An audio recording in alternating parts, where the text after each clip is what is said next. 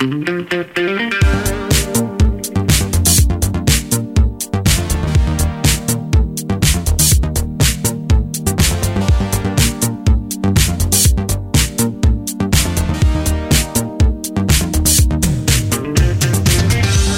is Our American Stories, and this actually sounds like a little bit of the synthesizer beats from Don't You Want Me Baby. Is this some uh, 80s pad music, Jesse? No, it's actually Chromeo. It's pretty new stuff. So it's new, old stuff? Yeah, it's the new like throwback hi-fi synth Synthesizers? sounds. Yeah. Cool. A little more? Funky bass line. Yeah. I'm liking it. Are we going to be talking to these guys? You said we're going to be talking to the Chromeo guys? Yeah, soon we'll have them on. Okay, great. That's a. It's like a big. So what do we say? We can't say. We can't say the F word anymore. So we say. Uh, um, what do we say? Cha- weight challenged. Weight challenged Oh, Arab. There's a- fat. yeah. Yeah. right, fat. So there's, a, there's an overweight wonder what Arab you're guy, talking and then there's like a Jewish guy, and they they get on the stage and make this music, and I'm looking forward to talking to those guys. Absolutely. Yeah. Playing some of Jesse and Alex's favorite music here on Our American Stories. And recently, one of our producers came across a blog post at herviewfromhome.com. By the way, that's, uh, Why were you there? you know, I, I don't know. Well, yeah, but that's okay. like something my mom liked on Faith, this Facebook, I wasn't you? This wasn't you? No, Faith is going, not me. And by the way, this is an online women's magazine with daily articles about family, kids, fashion, health, recipes, faith. I mean, it sounds like a, a good site. And there was a post from Debbie Baisden, and the title of the post is sure to grab your attention, and the content is sure to pull at your heartstrings, and for good reason. Debbie agreed to read it for us, and here she is with her piece called Stop Being a Butthole Wife. Stop being a butthole wife. No, I'm serious. End it. Let's start with the laundry angst. I get it. The guy can't find the hamper. It's maddening. It's insanity. Why? Why must he leave piles of clothes scattered the same way that the toddler does, right? I mean, grow up and help out around here, man. There is no laundry fairy. What if that pile of laundry is a gift in disguise from a God you can't yet see? Don't roll your eyes. Hear me out on this one. I was a butthole wife until my husband died. The day my husband left earth for heaven, all of my marriage problems vanished. There was no one to fuss at, negotiate with, or play possum at bedtime. You know, when you pretend you're asleep to bypass sex. Marriage is designed to be a reflection of Christ's love for his people. It's supposed to be beautifully harmonious and intimate. How often I screwed that up with bickering and manipulating. I wanted a perfect husband who acted how I wanted, and if that didn't happen, well, butthole wife was in full effect. If only he could understand how right I was and how wrong he'd always be. I needed to instruct him, question him, and remind him of his shortcomings. After all, I was his helpmate. The reality is, I wasn't helping him or our marriage. By pointing out each fault, I was poisoning the relationship. Oh, it was still a good marriage, and we deeply loved each other, but it was not what it could have been. And now it was too late. Days after his funeral, I stared at our dirty clothes basket that sat atop our dryer, knowing his clothes were inside. I sighed so deeply. Before me was the last load of laundry I would ever wash for that sweet man. There would be no more dirty socks to pick up around the house. Ever. A week before, I would have rolled my eyes at that basket. But now, it held priceless treasures. I waited weeks to wash those clothes. My heart ached for dirty socks to once more be a part of my days. Those messes dotted around the house are reminders of God's gifts to us. Like Jesus, we have the opportunity to demonstrate love by serving those we live with. And the last time I checked, not a single person is perfect. How many times had my husband kept quiet, listened, and endured? He shared no list of ways that I needed refinement. He simply loved me. Those clothes were painfully cleaned and boxed away or donated. The tears, countless. And God, the lover of my soul, in his infinite mercy, later gave me a special gift. He has allowed me to love again, to wear a second wedding dress, and to be a better wife. I married a wonderful man. I am still a butthole wife, but I am working on edifying the man who provides for my sons and me. I now strive to hug more and nag less. My goal is to make him feel respected, important, valued. I want to live, love. Recently, I walked into the master bedroom and I stopped, nearly bursting into tears. I saw a pile of dirty clothes that my new husband had abandoned on the floor. As I stared at the pile, I smiled. I knew he had hurried to change out of work clothes into comfy clothes so he could spend more time with his new family. He had chosen what is more important. I happily scooped the treasures into my arms and carried them to the washing machine. I get to do this. I get to serve. I get to live with a wonderful man who ditches laundry for people. Let us not become weary in doing good.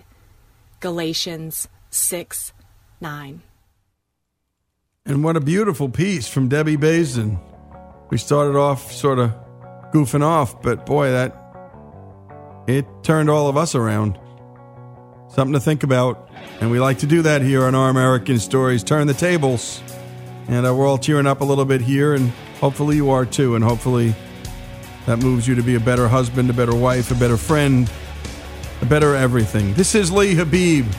This is Our American Stories.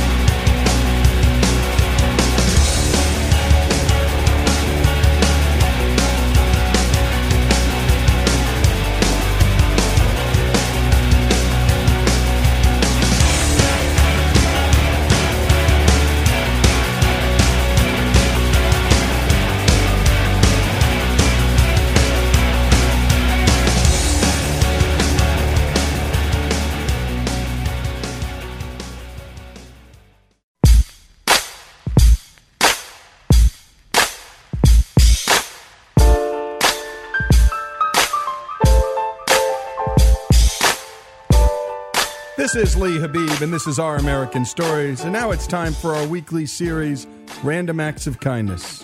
And if you have a great story of someone doing a random act of kindness for you, visit randomactsofkindness.org and post it there. And make sure to check out some of the terrific stories there. You'll be inspired, and it's a great character building resource for families. And this week, we bring you a story of a seven year old in Toledo, Ohio, named Audriana Reynolds that we read about at lifezet.com. Audriana was bullied at school for being somewhat of a tomboy, which is just like my little girl Reagan, 11 years old, and the things she loves to do are what only boys are supposed to love to do. And I love this country now because girls do whatever they want, and that's that, and they're going to have their way. Well, you won't believe this story, and we're lucky to have Audriana and her mother Alexandria on with us now. Audriana, uh, before we start and before we tell your story, you're seven years old. What's your idea of fun? You have a day off, it's the summer. How do you kill some time? Talk to us about what's fun in your life.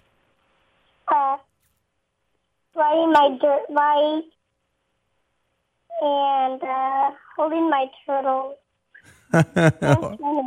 that sounds like a day. My little girl loves riding her ATV and catching frogs. So you you two have a lot in common. Tell us, Audriana, what was going on at school? Tell us what, what was happening at school to you with the with the bullying. Uh, they were touching me, hitting me, and calling names. And what were they calling you names about, Audriana? What were what were they what what kind of names were they calling you, and why do you think they were doing that? Uh, they were saying uh, that that I was uh, that I was a boy and ugly. And was this mostly boys? Was this mostly boys, uh, Audriana? Was this girls, or was this just everybody? Yeah, Really, really. And you know, just so the audience knows, Audriana's hair is short because in April she had donated the bulk of it to Wigs for Kids, an organization that provides wigs for children who need them. And most ordinarily, that's for young kids who've suffered from cancer and have lost their hair. It's a beautiful thing to do and a, and a courageous thing to do. Alexandria, how did this affect your daughter and you too? And uh, talk about what happened next. Um, well, she would come home from school crying and just very upset. And, um, you know, she didn't really understand why kids were doing what they were doing and saying what they were saying about her. And it was just really hard to watch your child be, you know, so upset over just mean stuff that kids say and putting their hands on her and stuff to that effect. Um, so I, it all originally started as I was trying to get people to send Adriana birthday cards in the mail for her birthday to show her that there was plenty of nice people in the world and not everybody was mean. Um, and one of the ladies in one of my coloring groups online, um, she actually knows the Punishers Motorcycle Club, and she actually hooked us up with um, Bush, and um, a pretty cool relationship just kind of started from there. Um, they made her a vest and um, accepted her in as part of the club. And um, they took her for a ride on the back of the motorcycle to school and all kinds of cool stuff. And the Punishers is it's it's a, sort of like a law enforcement motorcycle club in Toledo. Is, is that what, that's what I thought? And and and we have uh, Daniel on with us too, Daniel Bushy, and and we're fortunate, Daniel, to have you here too. Tell us about that motorcycle club of yours and what you did for this family and this young lady. And I'm going to call her a young lady because that's what she is, and why you did it. We uh, we basically we we help anybody we can, um, anytime our resources allow. Um, we're very family oriented. Uh, we do special events. We just got done with a uh, cancer run where we raise money for the Nightingale Harvest Ministries. Um, so stuff like that, and all of our chapters do that. You know, we focus on our communities uh, the best we can. And, you know, there's there's always people that need help. You know, it's just you know getting to the ones we can. And so and focused on uh, friendship and family. That's great. And and and and this is a what what are the age groups of the folks in this motorcycle club, and what walks of life do they come from, Daniel? Um, every walk. My charter has uh, active police, uh, active and retired military. Um, I've got EMTs, firefighters, uh, just anything you can think of. You know, it's we bring people in and they have to hang out with us for a while, you know, to make sure they're going to be a good fit and make sure we're all on the same page. That's great. That's great. And so, what did you do uh, for this young lady in particular? What did you do for Audriana to help her with this bullying, help her with her self esteem, her confidence, all of it? When, uh, just like she said, they Angie reached out to us and said, "I know somebody in my coloring group that her daughter's being picked on, and they want to know if you guys would send her a birthday card."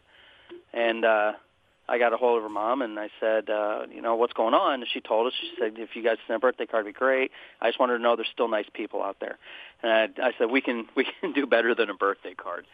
So uh, about eight or ten of us got together, rode out to Peanut's grandma's house, and uh, we hung out with her for about 45 minutes or an hour. And you know, I talked to her. I had been bullied when I was when I was younger. I used to be really small, and uh, you know, I got bullied a lot when I was a kid too. Um, somebody set my hair on fire. Um, I had a blade pulled on me, put to my neck. Um, you know, just off the top of my head. So I understood, and I understand what she was going through at the time. Um, and I told her, you know, it's it's not her fault. It's you know, when people do that, it's usually because they have self-esteem issues. They feel bad about themselves, or they're having an issue at home. And it's not to be mean against anybody. It's just the way it is, you know. And I told her this them picking on her has nothing to do with her that she's a good person. And that's beautiful. And so you took her on a, you took her on a ride uh, to school is what you did. Yeah, we uh, we came out to her house, picked her up. Uh, me and my VP blocked some traffic on the way over to make sure we could get there in one piece, and uh, brought her out to the school. Just seen the kids as they were showing up to school. They're all wide-eyed and looking over at us, and like eight bikers standing outside of the school. It was fun though. She had a blast. Well, and you were helping out a young lady with a common love for bikes. Uh, Adriana, eh, can you tell us about your first real ride on a real motorcycle and what it meant to you? Uh, it was fun, and I really liked it. Well, hopefully And you'll. not really a lot. That's great, and hopefully you have a lot have a lot more. It sounds like you have some new friends, Alexandra. After you guys have exp- after you guys have expanded your family to include the Punishers, have you noticed any changes in your little girl? Oh, definitely. She has a smile on her face all the time. Whenever she talks about them, she just lights up. And she loves telling everybody that she's part of the Punishers Motorcycle Club and that she has a whole new family of uncles. And it just brought her a lot more confidence and happiness back into her. And it's so wonderful to see. Well, that's beautiful. And Daniel, you got about thirty seconds. A final thought from you before we close. Um, just anybody that's listening, you know, bullying is not okay. It affects kids badly. You know, it it brings them down inside, and it's a lifetime effect. There's no reason for it. Um, you know, just accept each other how you are. You know, everybody's different. That's what makes the world great. Well, Daniel, Adriana, Alexandria, thank you, all three of you, but particularly you, Daniel. Uh, thank you for reaching out. These random acts of kindness, these things we do for one another, and I call them little acts of love because that's what they are, and we all need them. And just thanks for what you did. And Adriana, you keep riding, okay, sweetheart? You keep riding. This is Lee Habib. Thank you all for joining us. And this is Our American Stories, our random acts of kindness. What a great story. What a great country. And it's so true. Bullying, it's, it's a part of life, but it can be fought back. And this is the best way to fight back with really, really random and radical acts of kindness. More after these messages with Our American Stories.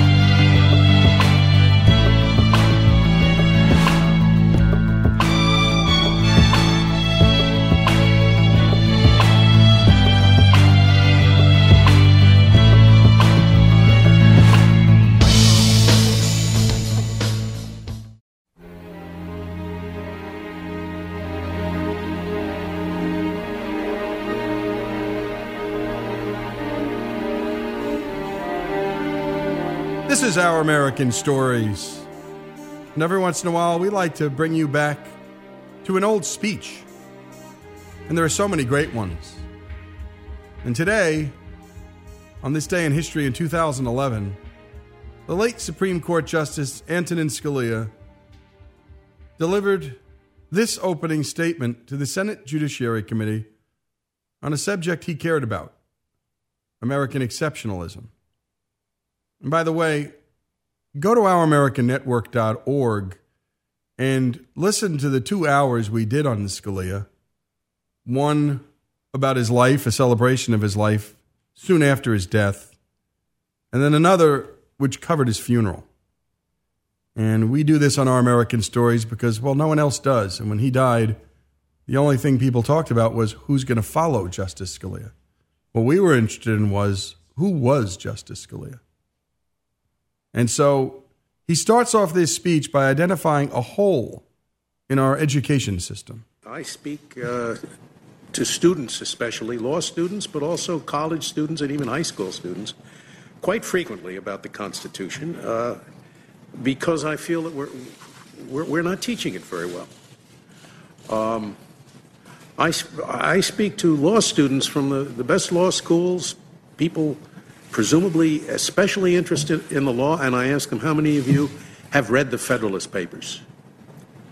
And, uh, well, a lot of hands will go. No, not just number 48 and the big ones. How many of you have read the Federalist Papers cover to cover? Never more than about 5%. And that, that is very sad. I mean, if, especially if you're interested in the Constitution. Here's a document that says what the framers of it thought they were doing. It, it's such a, a, profound exposition of political science that it is studied in, in political science courses in Europe. And yet we, we have raised a generation of Americans who are not familiar with it. And it's so true. Here, Scalia continues by asking an obvious question with a not necessarily obvious answer. So, when, when I speak to these groups, I, I ask them, what do you think is the reason that America is such a free country? What is it in, in our Constitution that, that, that makes us what we are? And I guarantee you that the response I will get, and you will get this from almost any American freedom of speech, freedom of the press, no unreasonable searches and seizures, no quartering of troops in hope, those marvelous provisions of the Bill of Rights. But then I tell them if, if you think that a Bill of Rights is what sets us apart, you're crazy. Every banana republic in the world has a Bill of Rights. Every president for life has a Bill of Rights. the Bill of Rights of the, of the former evil empire, the Union of Soviet Socialist Republics, was much better than ours. I mean it literally. It was much better. We guarantee freedom of speech and of the press. Big deal. They guaranteed freedom of speech, of the press, of street demonstrations and protests, and anyone who is who is caught trying to suppress criticism of the government will be called to account. Whoa, that, that is wonderful stuff. Of course. Just words on paper. What, what our framers would have called a parchment guarantee. And the reason is that the real constitution of the Soviet Union you think of the word constitution, it doesn't mean a bill, it means structure. Say a person has a sound constitution, has a sound structure. The real constitution of the Soviet Union, which is what our framers debated that, that, that, whole summer in Philadelphia in 1787. They didn't talk about the Bill of Rights. That was an afterthought, wasn't it? That constitution of the Soviet Union did not prevent the centralization of power in one person or in one party. And when that happens, the game is over. The Bill of Rights is just what our framers would call a parchment guarantee. And by the way, if you get a chance to visit Philadelphia, it's so worth it. I took my family last year, the National Constitution Center, as fine a place to go and learn about the Constitution, perfectly adequate for kids and adults alike. Go to Assembly Hall, see the Liberty Bell. It's amazing what happened there. And you see George Washington's chair sitting up there in the center atop everything with a little sun at the top. Just a great trip. So, if lists of rights can be empty promises, what, Justice Scalia, does matter? The real key to uh, the distinctiveness of America is the structure of our government. One part of it, of course, is the independence of the judiciary. But there's, there's, there's a lot more. There are very few countries in the world, for example, that, that have a bicameral legislature. Oh, England has a House of Lords for the time being, but the House of Lords has no substantial power. They can just make the Commons pass a bill a second time. France has a Senate, it's honorific. Italy has a Senate, it's honorific. Very few countries have two separate bodies in the legislature equally powerful. That's a lot of trouble, as you gentlemen doubtless know, to get the same language through two different bodies elected in a different fashion. Very few countries in the world have a, a separately elected uh, chief executive. Sometimes I go to Europe to talk about separation of powers. A- and when I get there, I find that all I'm talking about is independence of the judiciary. Because the Europeans don't even try to divide the, the two political powers, the two political branches, the legislature and the chief executive. In all of the parliamentary countries, the chief executive is the creature of the legislature. There's never any disagreement between them and the, and, and the, the prime minister, as there is sometimes between you and the president. When, when there's a disagreement, they just kick him out. They have a no confidence vote, a new election, and they get a prime minister who agrees with the legislature. And, uh, you know, the, the Europeans look at this system and they say, well, it passes one house, it doesn't pass the other house. Sometimes the other house is in the control of a different party. It passes both, and then this president who has a veto power vetoes it, and they look at this and they say, uh, it, is, it is gridlock. Gridlock. You hear that word a lot, as if it's a pejorative. Plenty of other folks think it's a pejorative too. But take a listen to Scalia's position. They talk about a dysfunctional government be, be, because there's disagreement, and, and, and, they, and the framers would have said, yes, that's exactly the way we set it up. We, we wanted this to be power, uh, contradicting power, because the main, uh, the main ill that beset us, as, as Hamilton said in, in The Federalist, when he talked about a separate Senate. He said, yes, it seems inconvenient, but inasmuch as the main ill that besets us is an excess of legislation, it won't be so bad. This is 1787. He didn't know what an excess of legislation was. so, uh, uh, unless Americans can appreciate that and learn, learn to love the separation of powers, which means learning to love the gridlock, which the framers believed would be the main protection of minorities the main protection. If, if a bill is about to pass that really comes down hard on some minority, they think it's terribly unfair. It doesn't take much to throw a monkey wrench into, into, this, into this complex system. So Americans should, uh, should appreciate that, and, and they should learn to love the gridlock. Uh, it's, it's there for a reason so that the legislation that gets out will, will be good legislation. It's so true. And this is what Scalia was at and what much of his mindset was about. And it was about the dispersal of power. And that is pushing the power back closest to the people. And that's why you had these three Article 1, 2, and 3 are so important in the Constitution. And again, most citizens know nothing about this. And as I went to a very good law school, I went to the University of Virginia Law School, we barely learned this stuff.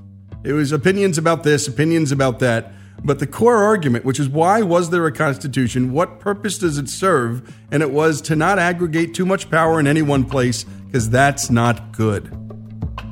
We love hearing these old speeches, and on this day in history, we hear Justice Scalia. And as always, our This Days in Histories are brought to us by the great folks at Hillsdale College, where you can go to learn all of the things in life that matter. And if you can't get to Hillsdale, or you're just a little too old to go to college, Hillsdale will come to you. Go to hillsdale.edu and catch all of their great coursework.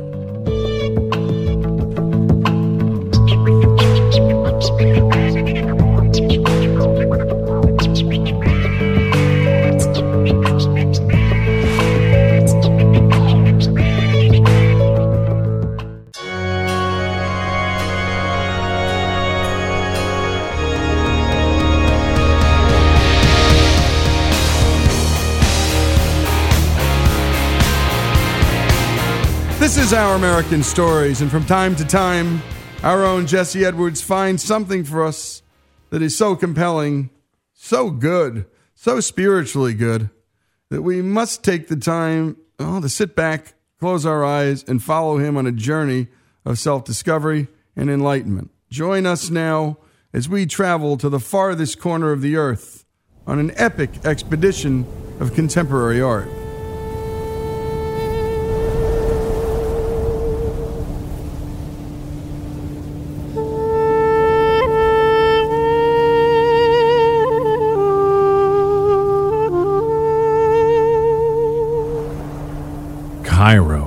Egypt, home of the Great Pyramid.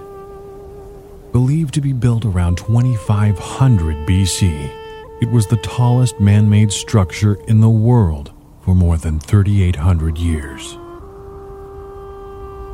What is it about this shape, this basic yet elegant, powerful structure that has inspired awe in the hearts and minds of humankind for so many thousands of years? Time after time, we see this structure assembled in all corners of the earth, from the Mayan and Aztec pyramids in Central and South America to the Yasin pyramid structures in China. Even in North America, from the Luxor in Las Vegas to the Bass Pro Shop in Memphis, Tennessee. This enigma continues to baffle scholars and the common man alike.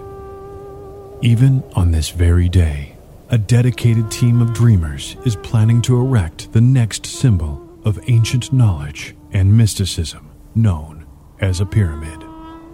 This time, it won't be created using stone or glass. This time, the timeless structure of the pyramid will be crafted using a massive collection of VHS tapes from the 1996 romantic comedy Jerry Maguire. Starring America's favorite midget Scientologist, Tom Cruise. Who's coming with me? Cuba Gooding Jr. A real man would not shop the pootie from a single mother. And Renee Zellweger. You had me at hello. Hi, this is Jesse Edwards for Our American Stories, and what you just heard is it's completely true. Uh, there are some people who are seriously planning on building a giant pyramid made out of thousands of old VHS tapes of Jerry Maguire. I, first heard about it uh, a few years back, and then it just kind of disappeared, and I forgot about it. Until I recently came across headlines of a pop up video store in Los Angeles that had nothing but thousands of Jerry Maguire VHS tapes on the walls, along with Jerry Maguire posters, Jerry Maguire playing on the TV screens, and uh, they even had uniformed employees running the store. It is a video store made entirely of Jerry Maguire videotapes. We get so many different types of people coming in. I've had kids come in who have never been in a video store before, and this probably will be the last video store they're in. I think this, this video store can really, really make it in this town. It's uh, very timely. The idea of having just one movie to watch, I think that's really something we're looking forward to in the future. okay, right about now is when you hear that record skipping sound effect, and I ask, what's going on here? What's going on here? So I had to get to the bottom of this. I, I did a little digging around on the internet, and it turns out the guy behind this project is known as Commodore Gilgamesh. So uh, after some digging, I found his email address and gave him a call. He agreed to talk to us. Before we get to the Jerry Maguire pyramid, I had to find out who this guy is. My first question so is Commodore Gilgamesh your real name? It depends on the situation, to be honest with you. I like to uh, to change it as often as possible, so I uh, can't be Googled efficiently. His real name is Nick Mayer. He and a few of his friends run a website called EverythingIsTerrible.com. Everything is Terrible is a video and performance collective um, based in Los Angeles and a lot of other cities all around the country, where we primarily take old video clips and re-edit them into like new psychedelic and comedy pieces that we put on the internet. So I've been doing that for almost 10 years. Um, and, you know, I have a history in like video and performance and stuff. So that's kind of my, my main background. So how'd you get started collecting old VHS tapes in the first place? I've always been interested in this. I was, um, I got two VCRs for Christmas when I was like 11, I think, and started copying tapes. Um, I think that was probably the beginning. And I made my my basement of my parents' house into like a video store looking thing. I collected a bunch of posters and covered them in in movie posters and had cardboard stand-ups everywhere and had made copies of all the movies. So um, I've been kind of on the same trajectory for a very long time. So um, yeah, just always been interested in uh, in media, and all of us in the group are are hoarders of media and also creators. So we wanted to kind of combine our love of hoarding with our love of creating. So we kind of found the pers- perfect little niche for that. So how many copies of Jerry Maguire do you actually own? I would say we have over 14,000 at this point. Um, since the Jerry, Jerry Maguire store has been open, they've been flooding in. So um, yeah, over 14,000 copies. We we hope to we hope to double it by the time we get to their final resting place, the Jerry Maguire Pyramid. Uh, so I imagine it's probably quite a logistical nightmare to collect and s- store all of that. How do you do it? It has made our lives very difficult over the years. Um, so we've been doing this for eight years, and um, we tour and we get all these tapes given to us, and we have to strap them on top of our vans and cars, and go to post offices and mail them to ourselves. And we've spent thousands of dollars uh, on this project and uh, an enormous amount of time. Uh, usually, they they used to live in our homes, just like stacked everywhere. Um, but in the last few years, we've had a studio where we've been able to store them, uh, and they take up a lot of space. There, I think we have six pallets filled with with Jerry Maguire's. So people mail these things to you constantly. How, how many do you think you get uh, every week? Sometimes we don't talk about this for a year or so because we forget that we're doing it. Um, so it'll slow down to a trickle of, you know, at lowest 30 to 50 tapes a week or so, and then at the highest, you know, 200 or so a week. So they're always coming in. So the, the obvious question: Why Jerry Maguire? Uh, why did you come up with the idea to start hoarding VHS tapes at the movie, and where did they even come from? So the Jerry Maguire's was it was really just the uh, it is just the most natural way for us to get the most of a single piece of media. I think the there there are many many Jerry Maguire VHS tapes out there. They have been forsaken, and we've decided that we need to rescue all of them. So uh, purely out of the numbers is, is how we got here. We just saw them over and over again at thrift stores while we were looking for the other um, the other footage that we use for for the videos on our website and we originally just started taking photos of them and then started buying them and eventually put a call out on our website and in our live performances that we wanted all of them and we needed help. So that's really when it took off. Just all of our fans would not stop buying them and bringing them to us. And that's where they've all come from. Now tell us about the pyramid that you're building with these fourteen thousand plus copies of Jerry Maguire on VHS. In our efforts to save and preserve these artifacts of our culture, um, we are working with a team of, of engineers and architects to construct a tomb that will be in the desert, far away from our cities and, and towns and whatnot, so, so as to protect them, uh, where all of the Jerry Maguire VHS tapes can live safely um, long after we're all gone from here. So um, we, that's what we're doing right now, and that's why we're asking everyone to to mail us uh, copies of Jerry Maguire or bring them to our shows, and also to help out financially to help build this thing because it's literally the most important thing that any of us can be doing right now. Is it going to be like an attraction people can actually go and see with the family? It's going to be an attraction, um, but one that it takes uh, a little bit of work to get to. We're not going to hide it from anybody. We're going to make it very clear where it is, but you're going to have to get there. It's, it's going to be a little bit of a pilgrimage. It's important for people to be in the presence of this many Jerry Maguires, and it's important for them to, uh, you know, experience the, the journey to get there also. So you set up a mock video store in LA, uh, full of these tapes for sort of what a, a performing arts installation. Tell us about it. When we were collecting Jerry's, as we we lovingly call them, um, we've just joked about all the many things that we could do with them, and the thing that just kept coming up was opening a video store that carries only Jerry Maguire's. Uh, so, and it, it slowly became the beginning of the end for us. So this is like the announcement of the pyramid. We're raising awareness. We're getting people in the room to, to feel the power of the Jerry's, and uh, hopefully, it's going to catapult this whole project uh, in, into the into the air here. How many people does it take to pull something like this off? Everything is Terrible is a pretty loose collective of five core members that have been around since the beginning, and then probably like 15 others who've who've come along and help out with specific things. Uh, but the the Jerry Maguire Video Store, we have probably 40 volunteers working on it. How do people react to the video store? I mean, just walking down the street, you see this thing. What happens next? Half of the people who come into the store know about everything is terrible, know about the project, and they're just so pumped. and then the other half, you watch them walk by, and they're just like mouths agape.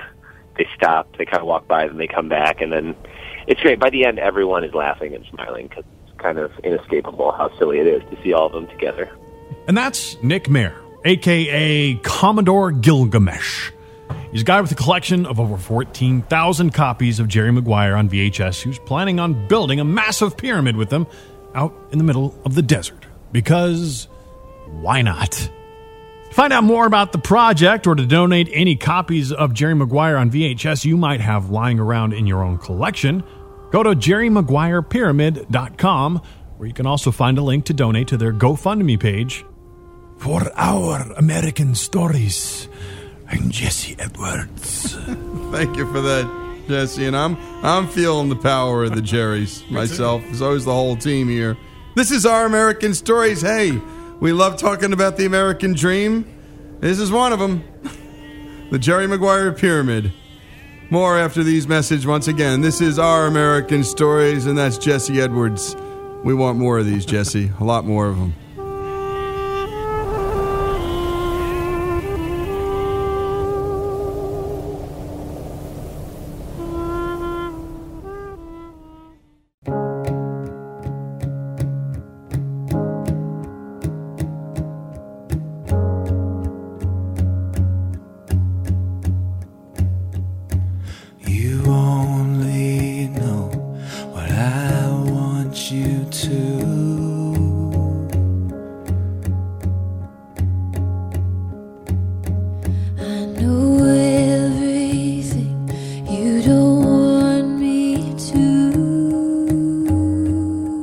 Lee Habeeb, and this is Our American Stories. And for the hour, we're going to be talking to songwriter and singer John Paul White, a real talent.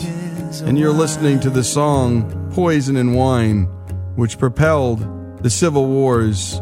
He was a lead singer, it was a duo actually, and this song propelled them to the top of the charts and to Grammy territory. Let's take a listen.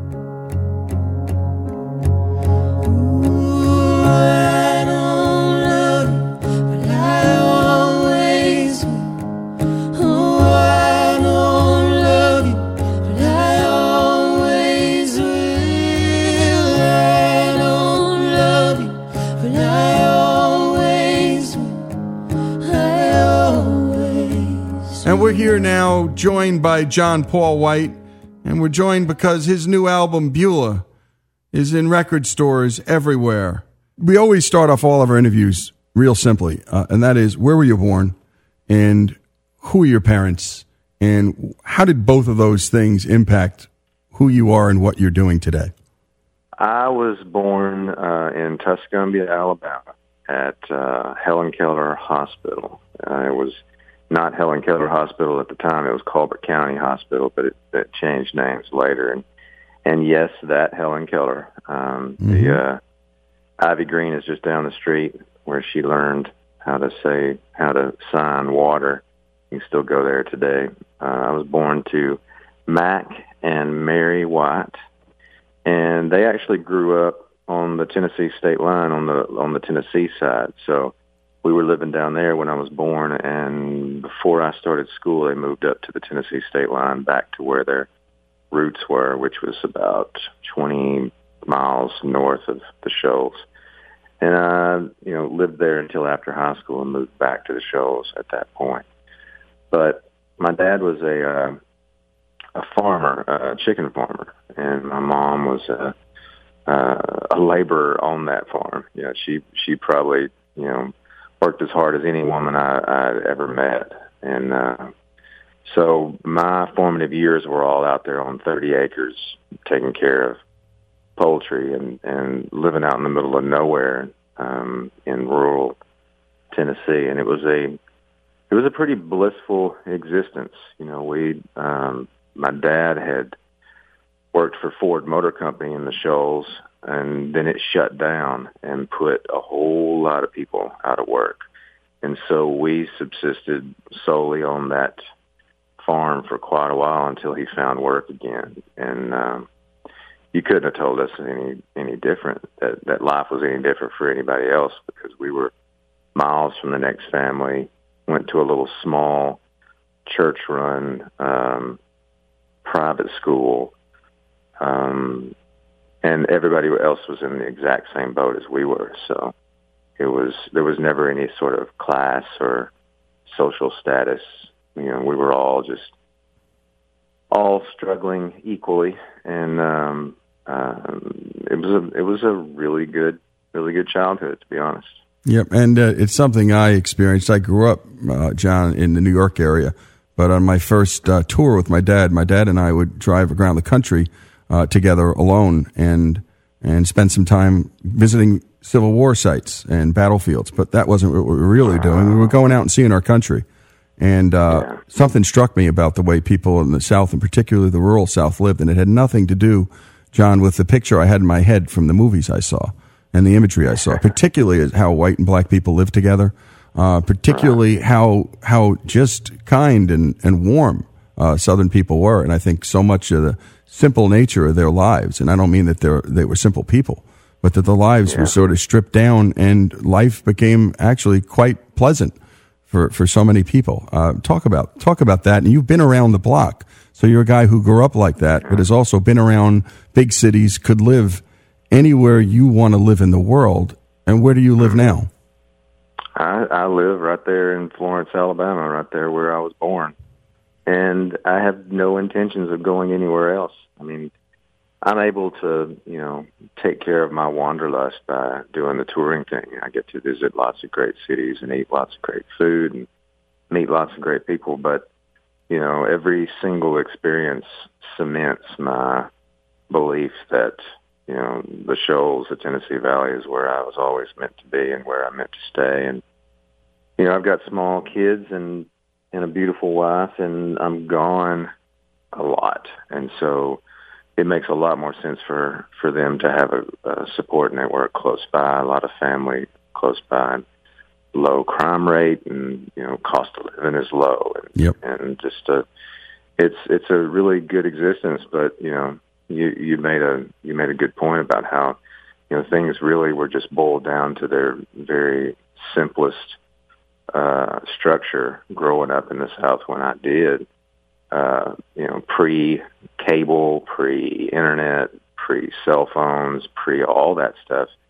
And I'm, you know, I- I'll be one of those old fuddy-duddies that, uh, you know, miss the old days. I, I wish my kids could grow up in that existence. And, and, you know, we, we try to keep that sort of mentality going in our house. We try to, to not be too connected and to, and be aware of, the world within your reach uh, and not I think you know I think both worlds can can coexist if you you know if you do it judiciously but um it's um I, I miss I miss those days of of having so much less distractions and having more laser focus on what was going on right in front of you.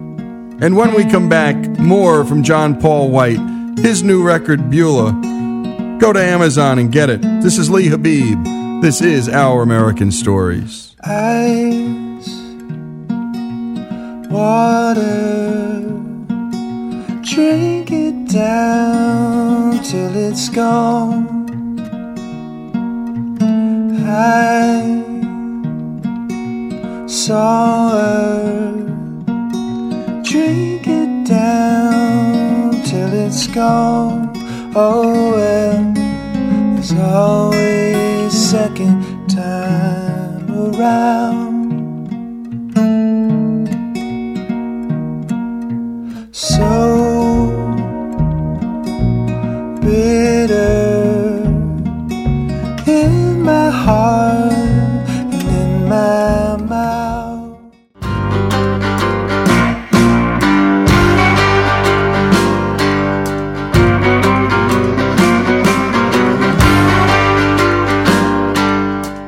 Is Lee Habeeb, and this is Our American Stories, and you're listening to John Paul White's What So, a terrific new song on his new album, Beulah. John Paul's recording his first solo record in many years, and it's great. Oh, road, sun on your back, shoulder the load your ancestors packed. Wear on your sleeve the virtues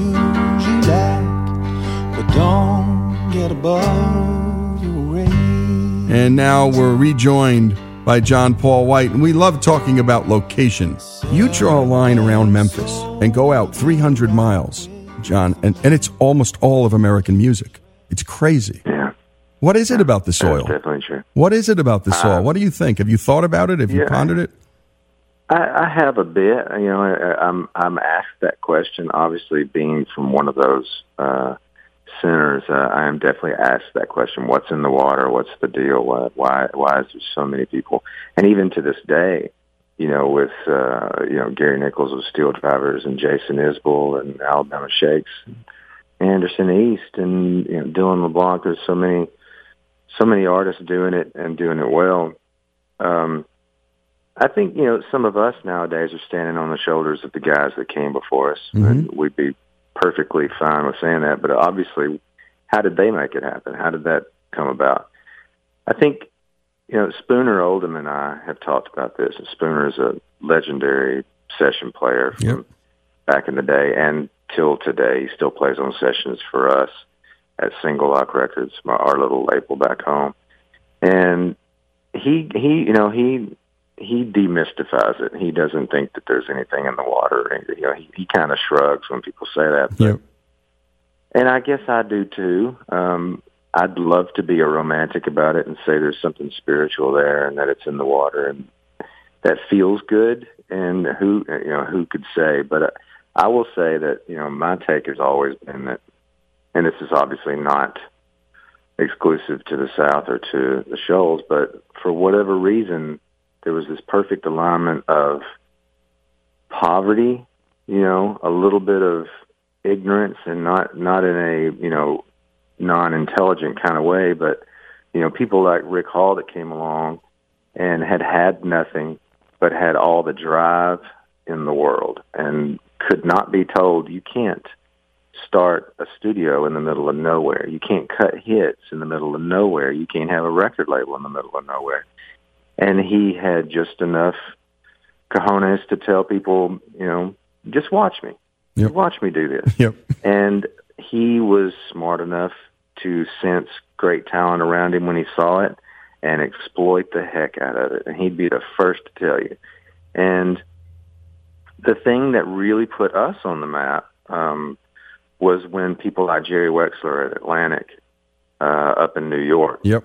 took a took a notion when he saw, and uh, you know Rick deserves the credit for cutting. You know, you know you better move on and and and things like that. Jimmy Hughes and Steal Away and uh, stuff like that. Yep. But he got Jerry's uh, ear, and then Jerry started sending Wilson and Aretha and Clarence Carter and all this stuff started coming down. You know, there should be a huge statue to to Wexler in my town, and you know, one of these days there will be because he's still revered by all those guys. But you take that, you take some of the Stax stuff coming over, you take some of the Motown stuff coming down, you know, and then it just exploded. But it was a bunch of a bunch of funky white dudes that didn't know any better that they couldn't do it. Yep. They just said, "Well, why can't we? Let's just let's just tackle it and see what happens." Yeah, the kind of uh, ignorance that almost borders on innocence, in, in a sense. I, I didn't Yeah, know. I couldn't not probably know. a better word, but but that's definitely the truth. But all of those guys came from the same walk of life, and none of them had any money. None of them had any prospect for any money. None of them had any training. Any, you know, they were not skilled musicians.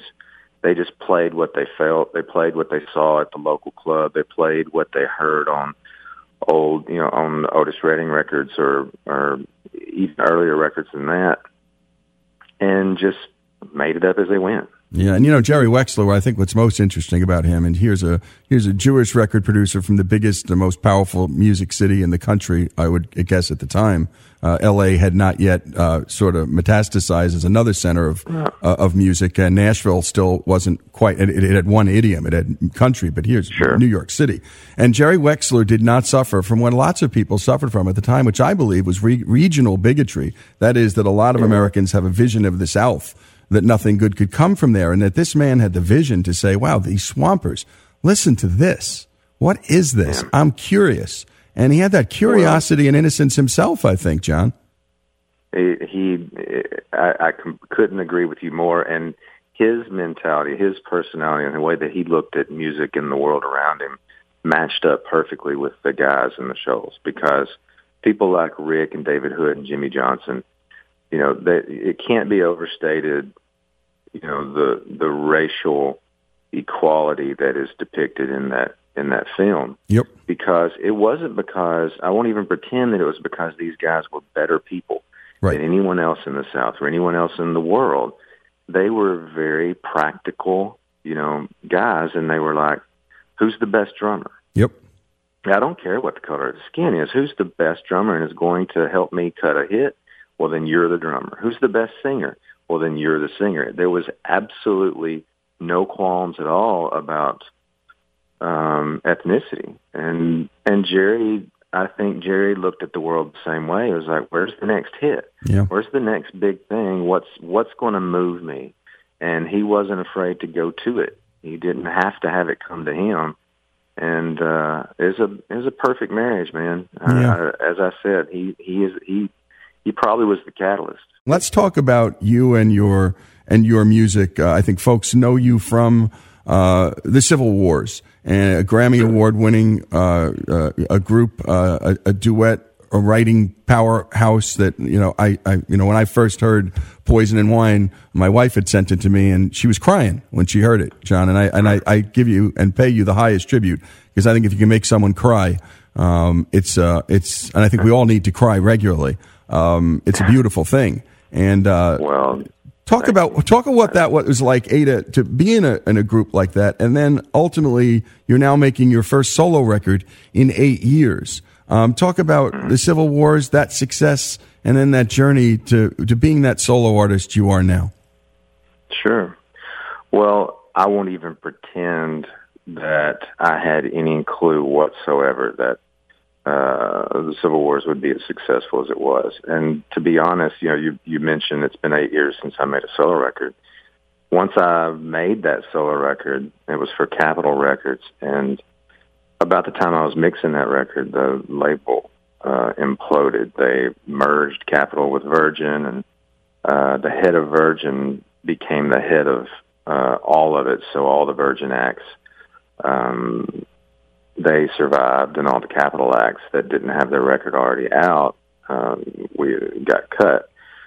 So I was in a really bitter place at that time, and so when when the Civil Wars happened, I had a completely different mentality than I had any of the years prior. Whereas I was just making music to please myself. Uh, I'd done it the other way around. I had tried to play the game and and just came out of it really bitter and decided I'm I'm only going to make music that makes me happy because at the end of the day it is a crapshoot whether anybody else is going to connect with this. You Yep. know, I, I can't I can't control that at all. All I know is whether I like it.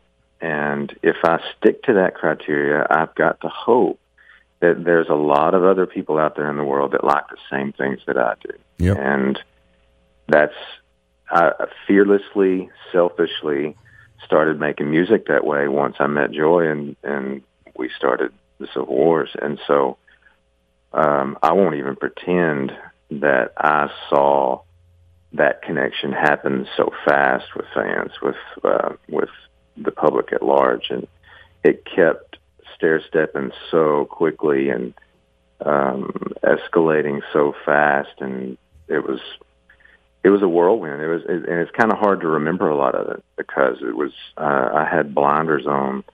Just okay, tell me where I need to be at this moment, and I will give you all I've got at this moment, and then tell me where I need to be right after that. And and it was um, at times it was a it was a there was bliss to it, you know, that I could just focus on making music. But uh, it was also very you know overwhelming, and you know there was lots of things that were just sliding right past that I, uh, I just had to trust other people to deal with, and and so I wasn't super hands on after a certain amount of time because it was just literally impossible. We were uh, basically the record label uh, the entire time, so all the responsibility was in our laps. So I just worked as, as much and as often as humanly possible. And this is Lee Habeeb. We're talking to John Paul White and his new album, Beulah. It's available everywhere. Go to Amazon, buy it. Uh, and when we come back, we're going to dig into the record, more about John Paul White's life. This is Our American Stories. Heaven knows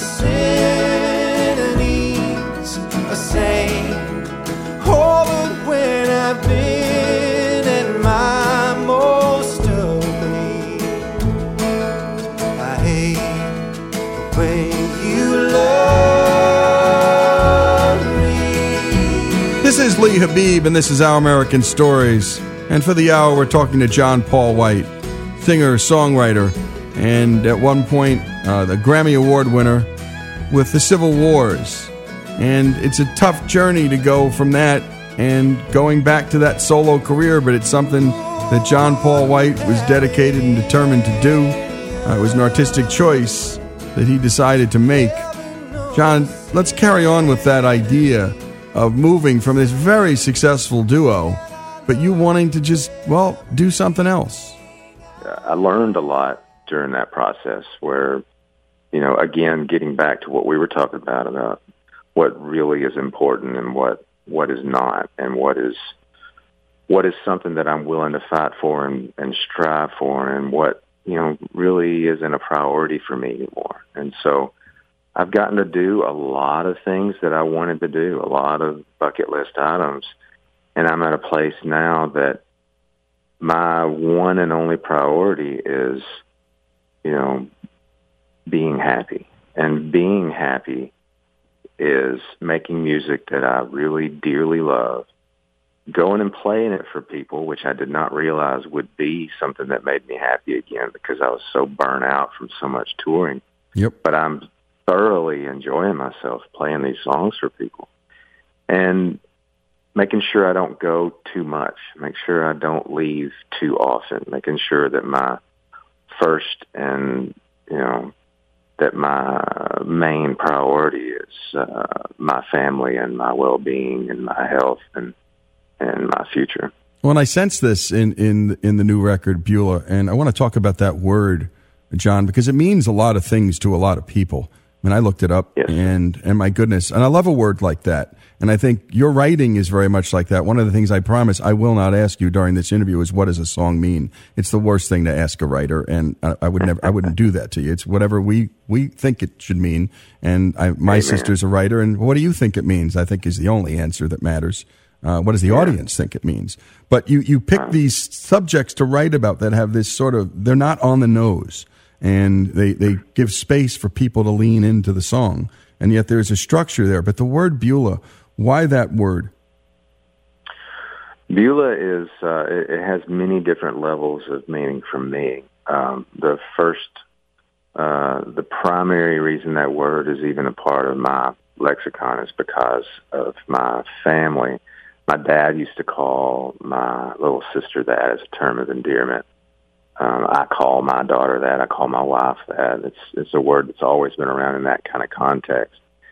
And it's also, you know, my my my mom's Catholic, but my dad was, uh, you know, Southern Baptist, and you know the the gospel songbook was a big part of their lives, and and songs about Beulah land were common. Yep. Uh, because it's a you know it's a it's a biblical term, although I think it's only mentioned once in the Bible, but it's a it's definitely a common common word in the South uh, in gospel songs. Um, but for me, the larger uh, meaning of it comes from a guy named William Blake, and um, I don't pretend to be the most uh, most well-read, intelligent guy, but uh, and and especially in the world of philosophy. But he's a guy that I dig, you know, a lot of what he's written, and I read, you know, Milton back in high school, and it kind of stuck with me. But he um, he has his own little mythology for uh, the way the world works, and and his phrase, he used the term Beulah for a place that you could go to, either through meditation or you know whatever. You could go there and you could center, you could heal, get it together, you know, and and and escape from the world until you um, straighten out all the things that need to be straightened out. And you couldn't stay there. You know, it was a it was a temporary um, um, harbor. Yep. But when you came back to the world, you came back a little bit more whole, a little bit more prioritized, and and uh, you know, I felt like there's there's no better no better word that sums up this record. Oh, that's wonderful. Let's talk about uh, a, a couple of the songs. Let's talk about What's So, um, because I just I watched it up on Rolling Stone's website, and and listen to it. And sometimes I get distracted when I watch a video because it has nothing to do with the song or it gets in the way of the song. I love the way you did the video. I love the way you shot it. It was just simple. It served the song. It didn't get in the way of the song. And let's take a listen.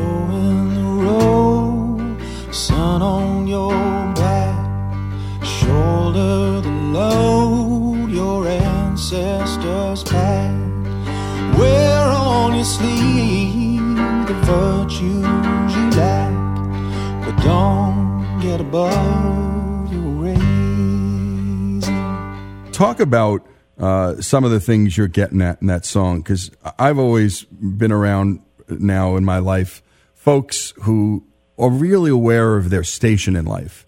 And and talk about that and talk about uh, folks who uh, are in these spaces love these spaces because I think you're writing about in some respects some of those things. And it's also it feels like just a look back.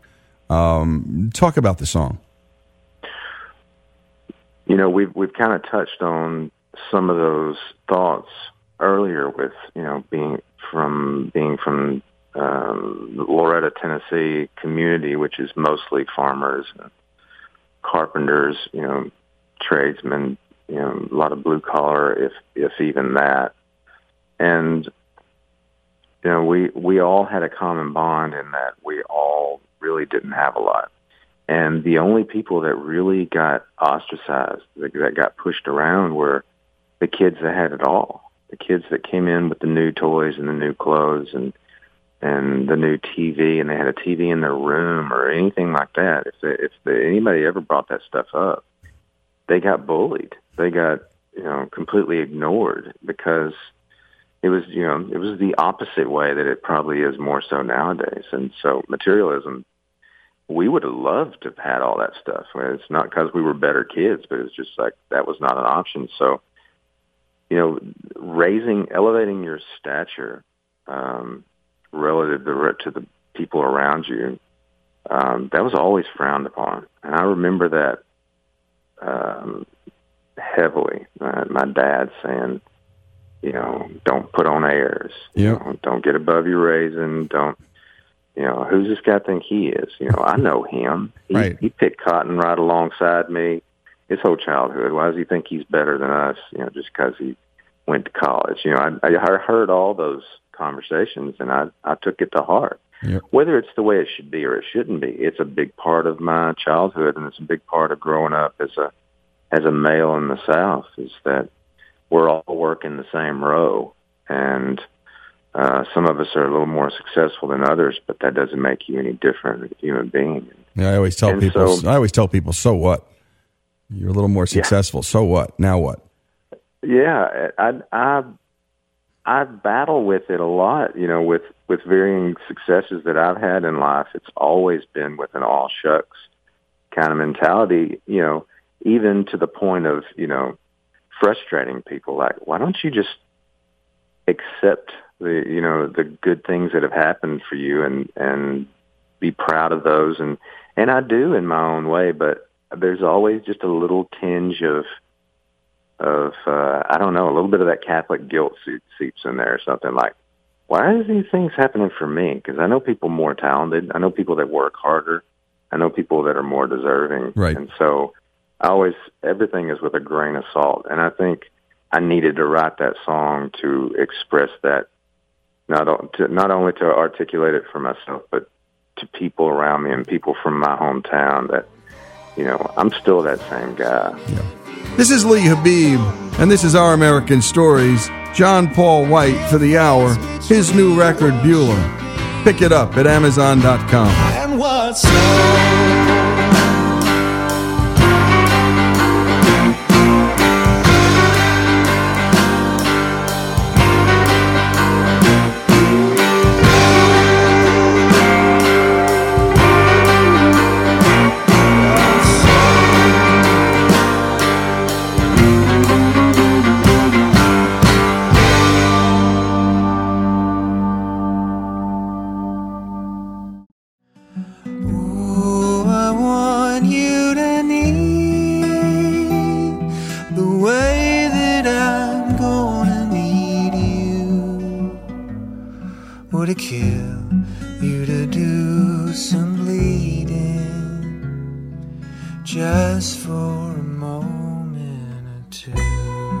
Lee Habeeb, and this is Our American Stories. We've been talking to John Paul White for the hour, and we love talking to artists and talking about artists. John Paul White, Make You Cry. Uh, talk about that song.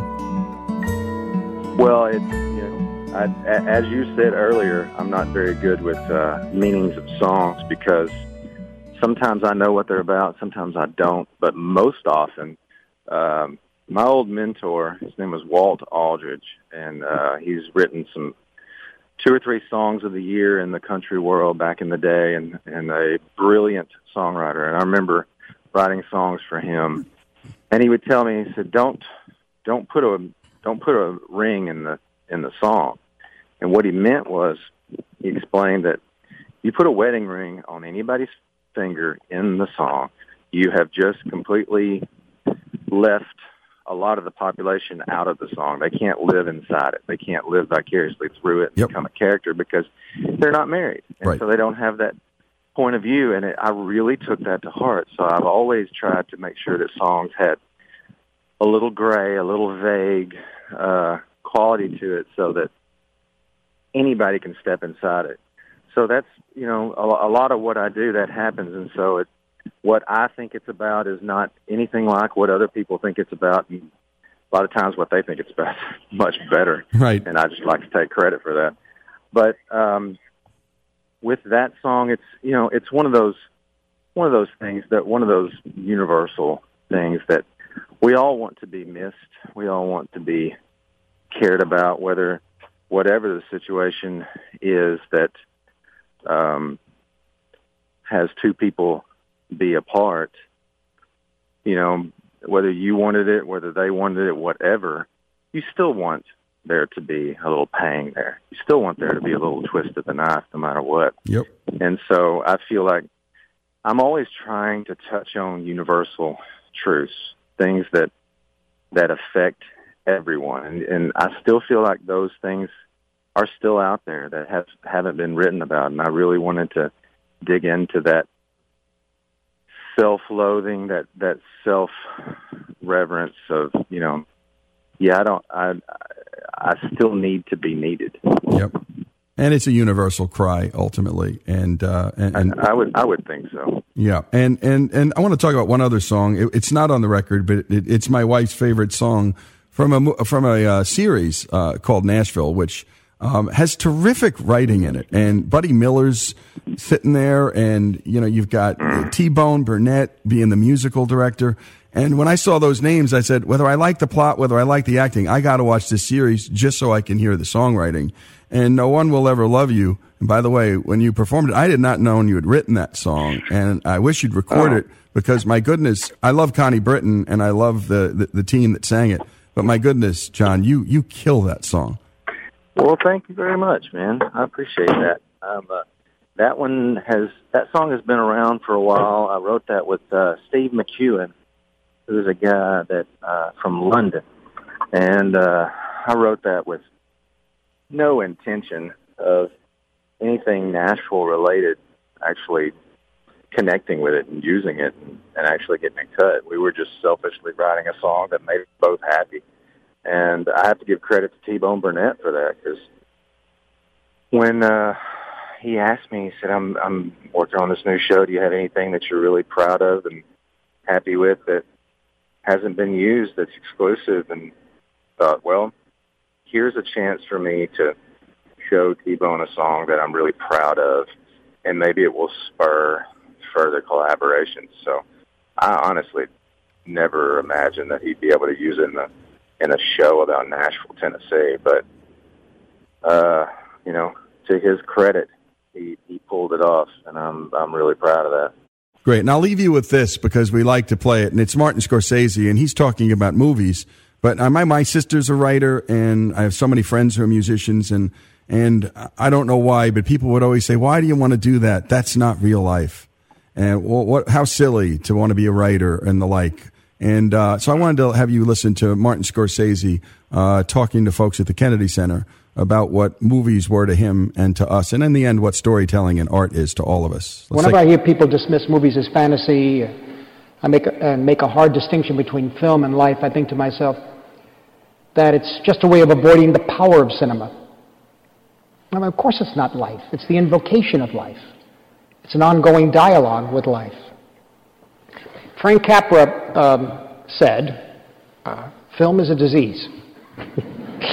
he went on, but I, that's enough for now. And and so it sounds to me like, hey, you've caught the disease. I know songwriters. They're in the end because of the task at hand. I, I found them to be not dour, but just they're always in a place because they always have this struggle, and it's a it's a good struggle. And and yet, what I think Scorsese said about art being the invocation of life and an ongoing dialogue, we rely on the writers, and uh, in the end, we Americans and people of the world, for you to help us with that dialogue, and that's a heck of a burden. Well, it it it is that.